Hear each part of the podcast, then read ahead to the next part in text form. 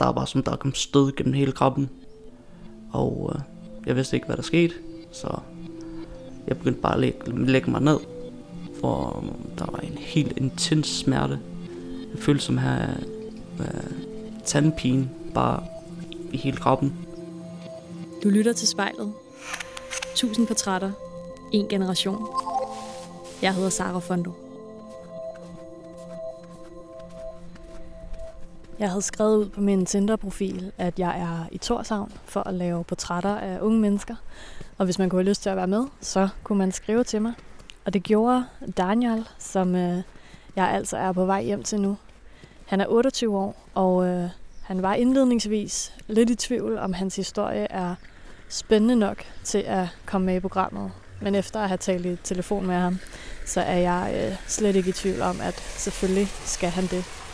Han øh, fortalte mig nemlig, at øh, for snart fem år siden, der var der et øjeblik, der fuldstændig ændrede hans liv. Daniel han har altid drømt om at være kok, og øh, det var han også. Men øh, med et, så skete der altså en ulykke, der, øh, der ændrede alt. Hans ryg satte ud, og øh, det har gjort, at han i dag er pensionist, og altså har måttet opgive sin drøm. Så i dag i spejlet, så dykker vi altså ned i, hvordan at den her rygskade har ændret Daniels blik på sig selv og på livet. Hej. Så øh, er det indgangen til venstre eller til højre for huset? Hvis det giver mening. til venstre. Ja, altså sådan deroppe. Kan... Hernede. Okay, men så var det rigtigt. Hej. For jeg, jeg tænkte nemlig nok, at det er mere lige altså kælderen det her, end at, øh, end at gå den vej, ikke? Skal jeg ikke lige... Øh... Ja. Så... Daniel, vi, øh, vi står i din... Ja, det er vel din, din stue her i din kælderlejlighed. Og kunne du ikke tænke dig at øh, give mig en beskrivelse af, hvordan har ser ud? Jo, øh, der er måske lidt lille. Vi har lidt malerier rundt omkring, som jeg selv har lavet. Jeg bruger lidt tid på det, hvor det får sådan tiden til at gå med et eller andet, der ikke er computerspil. Så står her to PC'er med det lidt af skærme og andre ting, der skal til der. Hvor jeg bruger mest af min tid på at spille computer øh, spe, specielt øh, World of Warcraft, og, øh, og så andre ting, som man bruger en PC til. Og der er, jo ikke, der er jo ikke bare en, der er to. Hvorfor er der det? Fordi at min søsters søn er, er flyttet hertil. De renoverer øh, deres hus, som de lige har købt. Så han er flyttet ned i kælderen ved mig, fordi han gider ikke være ovenpå. Han er sådan lige kommet i den der teenager-alder, hvor han også skal være med. Ja. Nå, det er da fedt for ham. Og du sagde, at du øh, selv havde malet nogle af de malerier, der er hernede. Hvad er det for nogle? Det der, der ikke er færdigt. Jeg ved ikke, hvad det bliver endnu. Og så har jeg malet den der, som er sådan lidt abstrakt. Eller alt det, jeg laver, er sådan lidt abstrakt. Så har jeg lavet øh, den der oppe i hjørnet. Mm. Og så den her. Det der lille val. Ah, okay. Så der er et par stykker. Vi kan måske tale lidt mere om den her over, som ikke er færdig endnu. Kan du beskrive, hvordan øh, den ser ud? Den er i hvert fald gul og sort. Og så har jeg lavet en, øh, en rigtig Dimsen Dutter, der ligner OL-mærket, fordi at jeg skulle lige finde ud af, om, om et lille jernbær kunne bruges til at lave cirkler med, og det kunne det sagtens. Og så kom det til at, at blive det. Og altså for mig, så ligner det lidt en altså det er jo sådan en, en mørk skikkelseagtig, en, en skygge måske, med, det ved jeg ikke, det kan være, at den er blevet skudt, der er en rød prik i midten, men hvad, sådan, altså, hvad, hvad har du siddet og tænkt, da du har malet det der? Jamen jeg så en, uh, jeg var til tandlæge, jeg så en meget pæn gul og sort maling, uh, maleri, som jeg så prøvede at uh, efterligne, det gik ikke særlig godt, så det blev sådan lidt uh, klit, klit, for, klit for en glat. Hedder Daniel, og lige nu sidder jeg i stuen og ser mig selv i spejlet. Daniel, nu har vi øh, sat os her ved øh, dit bord i stuen, og øh, vi har placeret et øh, lille, fint øh, make spejl foran dig, hvor du kan se dig selv. Og det er jo faktisk det, du skal det næste gode stykke tid. Det er at se dig selv i spejlet. Hvordan øh, har du det egentlig med det? Det har jeg det fint med. Jeg føler mig bare som en, uh, som en uh, ung sjæl, eller en gammel mand i en uh, ung sjæl. Fordi at uh, siden jeg blev pensioneret, har det gået sådan lidt, at jeg kan det samme, men jeg kan det bare ikke lige så godt. Fordi at jo mere jeg, jeg gør, der er fysisk krævende, jo værre bliver det i morgen. Så jeg kan sagtens være en, en pæn, lang, aktiv dag, men det kommer så til, at i løbet af den næste uge kommer jeg til at ligge meget. Så, så jeg ser mig selv som en, en gammel mand, selvom jeg måske ikke er det. Og alt det her, det er jo noget, vi skal øh, snakke rigtig meget om i dag. Men nu siger du, altså så når du ser dig selv i spejlet lige her, altså ser du så en gammel mand? Det tror jeg. Ja, helt sikkert. Og øh, jeg synes lige, vi skal starte med, at øh, du lukker øjnene. Og så bare tage en øh, god, dyb vejrtrækning helt ned i maven. Og ind i dit hoved, kan du så spole tiden tilbage til 2017 og finde øh, den Daniel frem, der var der. Og øh, når du så åbner øjnene igen og ser dig selv i spejlet, kan du så beskrive for mig, hvem han er? Han er en meget tynd, øh, arrogant, arbejde, hårdt arbejdende knægt, der arbejder i køkken og arbejder, arbejder ret, rigtig meget. Uh, jeg kom fra Island, hvor jeg havde arbejdet i en, et lille stykke tid på en uh, restaurant, hvor jeg ikke trives, uh, øh, trives, kunne trives rigtig meget. Så jeg skulle være der et halvt år. Det bliver så til, til to-tre måneder, hvor jeg så kom hjem igen. Og vi kom hjem til, til vintersæson i, uh, i det hotel, hvor jeg har brugt mest af min læretid, der hedder Hotel Hafnia. Og det var meget af tiden, som blev brugt, det blev brugt på arbejde. Faktisk kun arbejde. Jeg arbejdede en, en hel masse. Hver dag, hele dagen. Og så hjem og sove og så om igen. Fordi at øh, vinter er det sjoveste ved at arbejde i et køkken, når man laver arrangementer og andre ting. Så så jeg ser i hvert fald en vildt hårdt arbejde, en lille dreng. Og kan du tage mig med til den dag, der ændrer dit liv? Hvad sker der her? Puha. Det var måske den hårdeste uge, jeg har haft i længere tid, fordi at jeg var selv blevet køkkenchef, og mine opvasker, de var fra Rumænien, og de var taget hjem på ferie. Og min anden kok, der var på den anden vagt, han var taget til Indien på ferie. Så jeg havde min egen vagt som køkkenchef.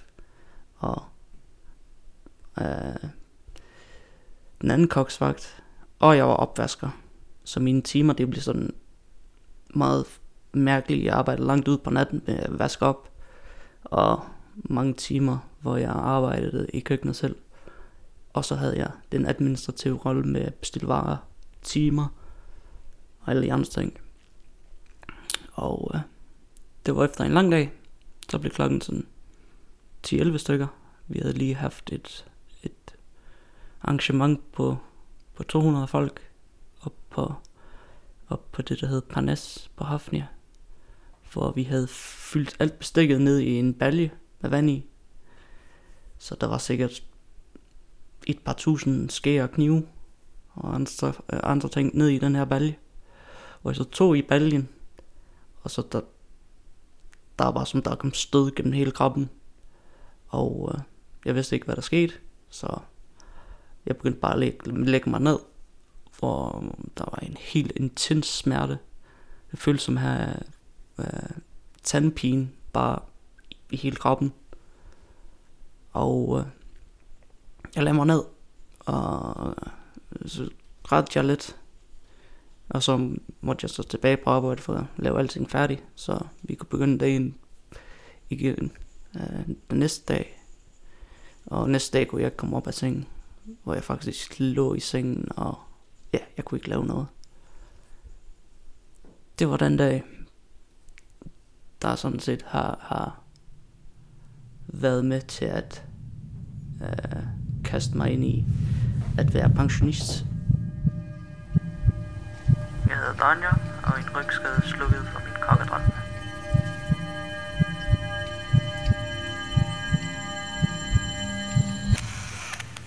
Så fra du ligesom øh, vågner op der næste dag, og ikke ligesom kan komme nogen vejen, hvordan ser forløbet så ud herefter? Jeg tager til læge. Han, hun siger diskus. Jeg tager til næste læge. Han siger diskus. Nå, men så begynder det så, at, øh, hvor jeg bliver sygemeldt i en længere, længere periode, hvor der går sådan 14 dage, hvor chefen ringer første gang og siger, øhm, du bliver nødt til at komme ind, hvor ondt du har, skal du bare ind og lave et eller andet. Om det er timer, eller om du, fordi at der, der er helt galt, galt nede i køkkenet, altså. Der er ikke noget, der bliver gjort, og alle folk laver bare ingenting, og så det blev sådan min skyld, hvor jeg følte mig helt vildt presset til at komme tilbage på arbejde, hvor jeg måske kunne lave det værre for mig selv. Men øh, jeg prøvede så at komme ind, det gik et par timer så måtte jeg hjem igen, fordi at jeg kunne simpelthen ikke klare at have den her smerte med, øh, med det her pres oveni også. Så mm, jeg arbejdede lidt, og så hjem og sove igen. Og hvornår vidste du, at intet vil være det samme igen, efter du løftede den her øh, spand med bestik? Det var nok, hvor jeg gik til, til læge første gang, og han sagde, at det var en asylyse, der betød, at uh, det nederste uh, ryg, hvad hedder det her? Viol. Ja. Uh, ja, ryglæn måske, ja. Uh, det nederste ryglæn ikke uh, er sat fast med ben, men den kun hænger i muskler. Så den havde flyttet sig 0,5 mm, eller 0,05 mm ind i min nervebane til venstre. Og øh, det var derfor, jeg kunne føle så meget ned i benene og havde den her smerte.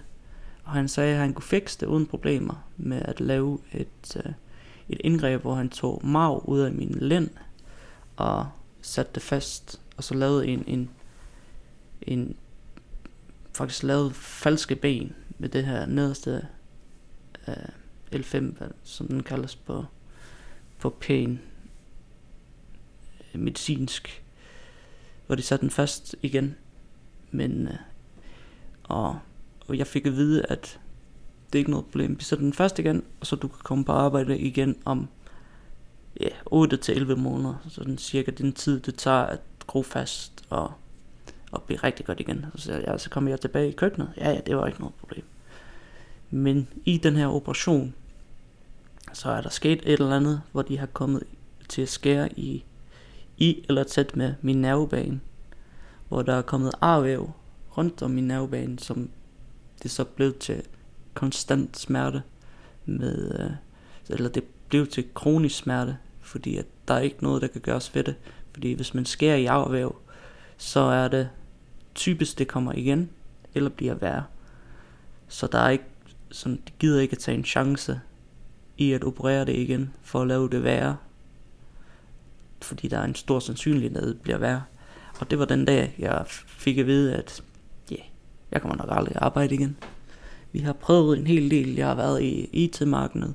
Jeg har været i, hvor jeg har arbejdet halvtid og kvarttid og kun nogle timer her og der.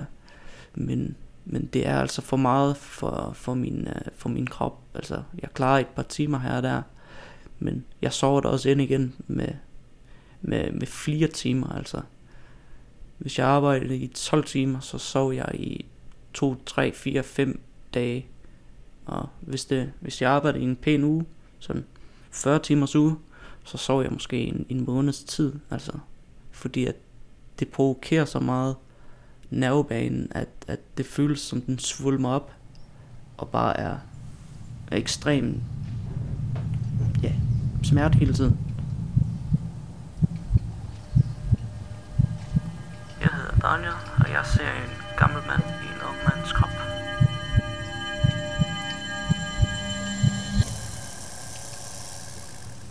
Og jeg ved, at det at være kok, det var ellers sådan din store drøm. Du sagde til mig i telefonen, at øh, du, du havde aldrig været så vild med skole, så det var ligesom bare kokkevejen, du gerne ville gå. Og med et så blev den drøm ligesom slukket for dig. Hvordan forholdt du dig til det?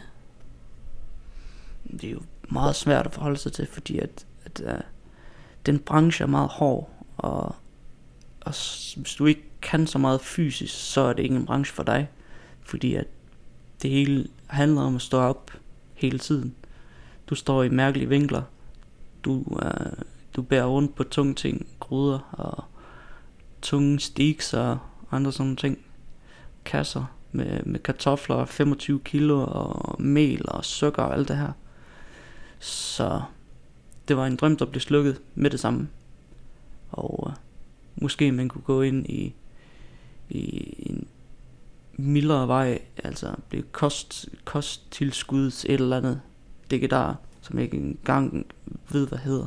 Eller ekspert inden for sauce, for knor, men, men det er ikke noget, der siger mig noget, fordi det er sådan, man skal have professor inden for kemi og andre sådan ting. Det, det gider jeg ikke. Jeg har altid været en sådan hands-on, der kan arbejde med, der arbejder hurtigt, og jeg arbejder meget positivt. Altså, jeg får noget ud af dagen. Og at, at gå væk fra et arbejde, der koncentrerer sig meget om det, altså, det er meget mærkeligt. Og det er ting, jeg er meget ked af. Helt sikkert. Og du siger, at du er, eller du var en sådan hands-on guy, men at det kan du selvfølgelig ikke længere, fordi du har kroniske smerter. Men hvad, sådan, hvad har været det sværeste for dig at acceptere i alt det her? Det er mere det, at jeg kan ikke komme ud på arbejde. Jeg kan ikke det samme. Altså, fordi at, at, uh, at lave mad er, er noget, jeg er brændt for. Noget, jeg er meget glad for. Altså, jeg endte jo på toppen. Jeg var jo køkkenchef. Jeg har lavet mad til, til, til dronningen. Jeg har lavet mad til, til kronprinsessen. Altså, jeg har lavet mad til en hel masse cool mennesker. Og det kommer jeg aldrig til igen. Altså, som det er nu, i hvert fald. Kommer jeg aldrig til at lave mad til, til fede, store arrangementer. Og det er noget, jeg kommer til at savne helt vildt. Fordi at altså, store volumer er meget sjovere at lave mad til, i stedet for at lave mad derhjemme. Altså, en kok, der arbejder, eller der laver mad til sig selv, er meget doven. Du laver ikke de her samme fancy ting, som du gider at lave, når du er på arbejde. Det er sådan, man skiller lidt arbejde fra, fra fritid. Det gør alle sammen.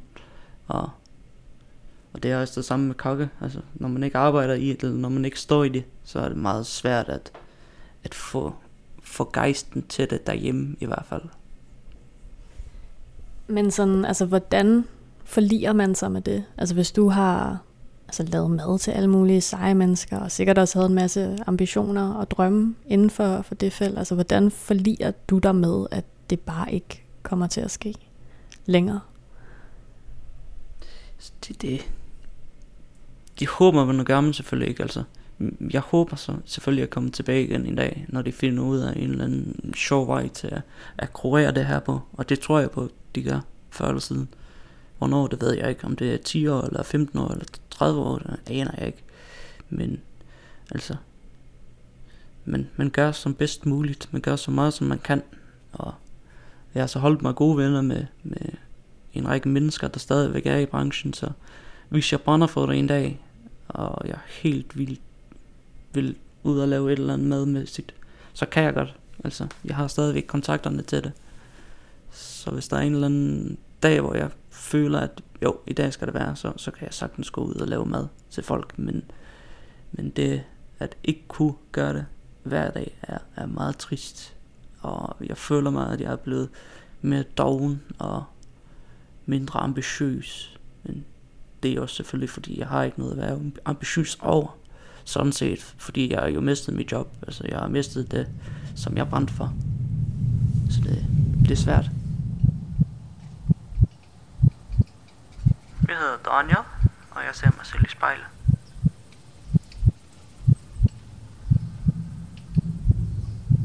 Ja, det havde jeg også lyst til at, at spørge dig om. Altså hvis du skal, skal sætte dig selv i øjnene i spejlet derinde, hvordan har, har ulykken her været med til sådan at ændre dit blik på sådan dig selv? Altså, jeg er jo blevet meget mere doven, sådan set. Altså, jeg kan ikke gøre det samme, som jeg gjorde før. Jeg har taget 30 kilo på, og så jeg var rigtig tynd, da jeg arbejdede i branchen. Og siden jeg har taget de her kilo på, og sådan, ja, mit selvslid gået sådan lidt ned også. Selvfølgelig. Øh, fordi at jeg kan heller ikke sådan sige, at okay, nu retter jeg op på det her og går ud og løber sådan en time hver dag, fordi at det kan jeg ikke. Så jeg skal sådan stille og roligt til at, at gøre en hel masse ting, for at få det hele til at, at, at sådan gå op i en, en stor øh, enhed. Altså, jeg skal skifte mine madvaner, jeg skal til at øh, motionere, jeg skal til at lave øvelser. Altså, alle de her ting, det er meget... Altså, madmæssigt, det, det er sgu da nemt nok, men øh, at lave øvelser og andre ting, det, det kommer til at svige lidt, fordi at jeg skal, jeg skal jo også have, have tid til at leve. Det skal jo ikke kun være, det skal kun være smerter og, og træning, fordi at altså, det, det, det er et stykke med at finde en balance, som er meget svær. Fordi at man ved aldrig, hvad der kommer til at, at ødelægge en, en god dag. Altså, en god dag kan ødelægges ved at, at sove forkert, at stå for hurtigt op, at vende sig, at uh, så der, der er mange ting, der kan, kan ødelægge det. For eksempel at løbe, hvor vibrationerne i, i, fra asfalten slår op i ryggen, som kan udtrykke en, en masse smerte. Altså, der er en hel masse ting, som man skal forholde sig til, for at kunne lave det er sådan regelmæssigt uh, bare øvelser og andre ting. Så det er meget svært at få en, en, en pæn balance, så, så min balance den ligger sådan lidt i at, at, at sove, stå op, lave sådan det mest som jeg kan, lave mad, spille computer, gå en tur med, med min hund og, og andre ting, altså. Så det bliver, bliver ikke sådan meget interessant dag, altså det er stille og roligt, men, men det kan blive uinteressant i længden, når det kommer, når det, der bliver det samme, det samme hver dag. Og altså, jeg kan jo kun forestille mig, hvor stor en kontrast øh, både ham, du er blevet til, og også det liv, du lever nu, ligesom står til det, du lavede før. Hvordan har du det egentlig sådan lige nu og her? Jeg har det godt, altså. Jeg gør det, det mest, som jeg kan. Jeg har en, et meget godt øh, støttenet med min familie. Og jeg har en anden ven, der også er pensioneret som jeg bruger meget tid med at snakke med, og han spiller så også computer. Så mig og ham bruger rigtig meget tid sammen på, på internet i hver sin ende, og så er der så, så tager vi ud og spiser og sådan noget, når, når en af os skal ud og købe medicin, så tager den anden med, og så tager vi ud og, og spiser et eller andet sted, og, og spiller nogle brætspil med, med nogle andre af vores venner.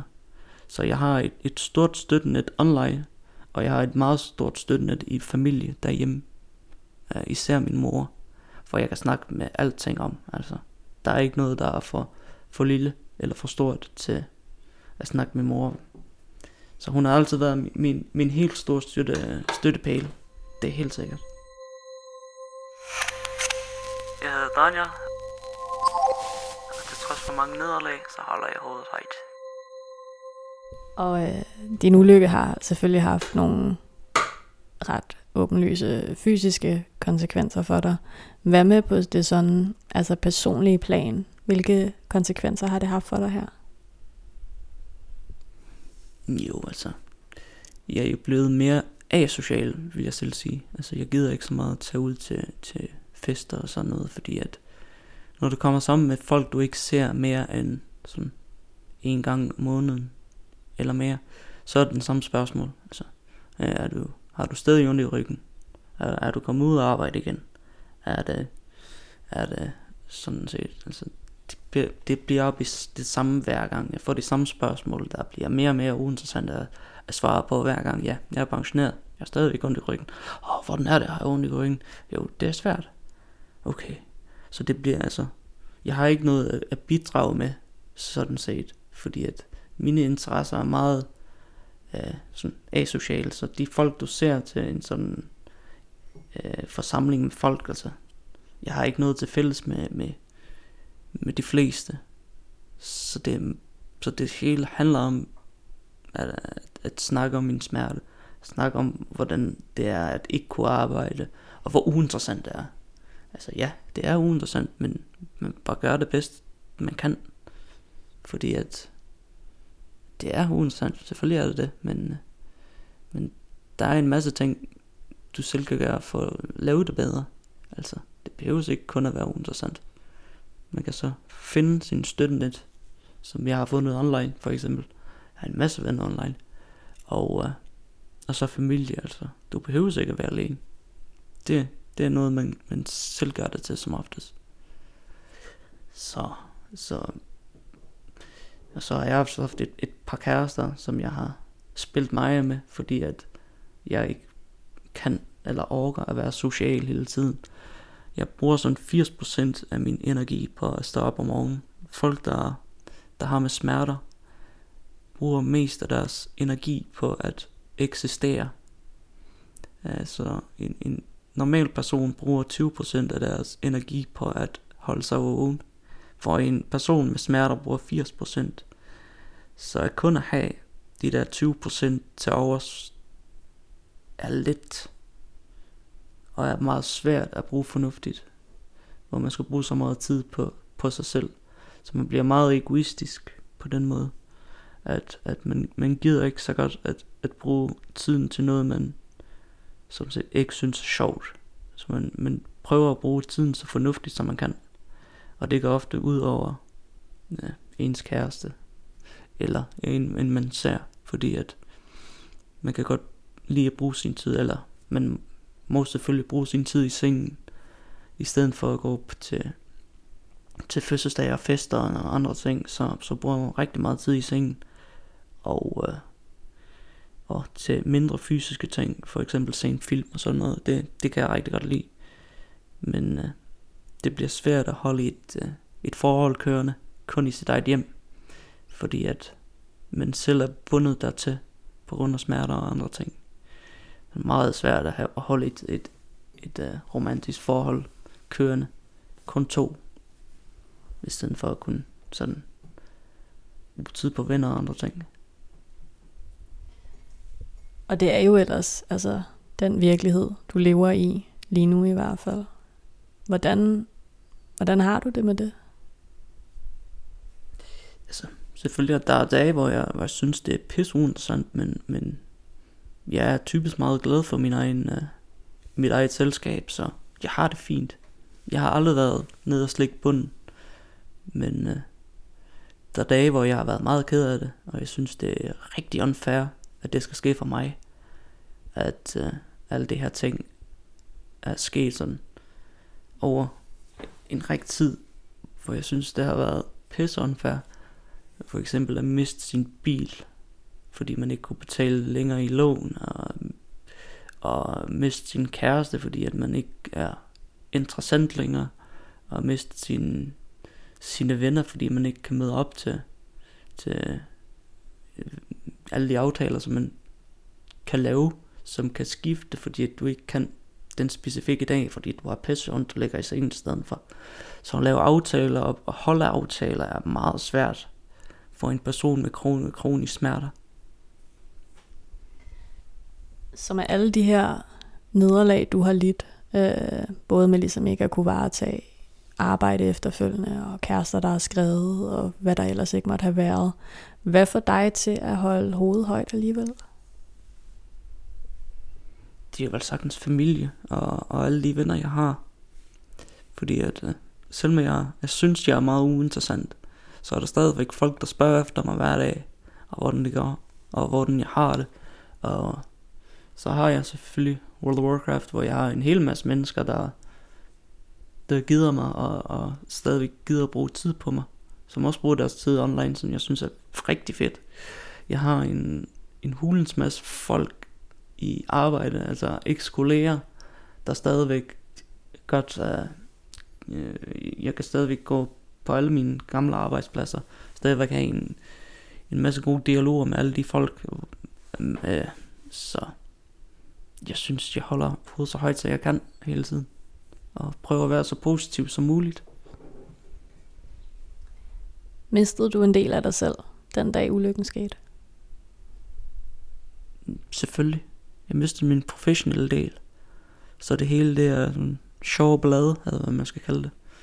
Jeg føler mig sådan lidt manglende der, at du skal stoppe til at gøre et eller andet.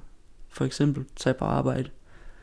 Altså, jeg mangler en, et, et træv her i livet, altså, til at, at sige, i dag tager jeg op og laver et eller andet. Hvor jeg tænker altså, som dage, jeg tænker altså, hvorfor fanden skal jeg stå op? Der er ikke nogen grund til det. Jeg kan lige så godt sove. Og hvis du ellers kunne sådan øh, visualisere en fremtids Daniel for dig i, øh, i spejlet, hvem skal han så være? Uha. Øh, forhåbentlig ikke så smertebundet. Så forhåbentlig i arbejde igen. Ja, jeg ved det faktisk ikke. Det er et meget svært spørgsmål. Fordi at, øh, jeg ved ikke, hvad, hvad fremtiden har at byde på øh, med medicin og andre ting. Der kan være, der kommer et breakthrough med om et år, to år, fem år, ti år, jeg ved det ikke. Men når det sker, så er jeg, så er jeg med. Så skal jeg prøve det. Og hvis det virker, så giver den gas. Og øh, så er vi ved at rende ud for tid her. Jeg plejer at slutte min afsnit af med, at man øh, ser på sig selv i spejlet og siger nogle ord til sig selv. Hvad kunne du have lyst til at sige til dit eget spejlbillede? Hold dig selv op. Vær glad for det, du har. Hvis du eller en du kender skal være med i spejlet, så skriv til os på Instagram.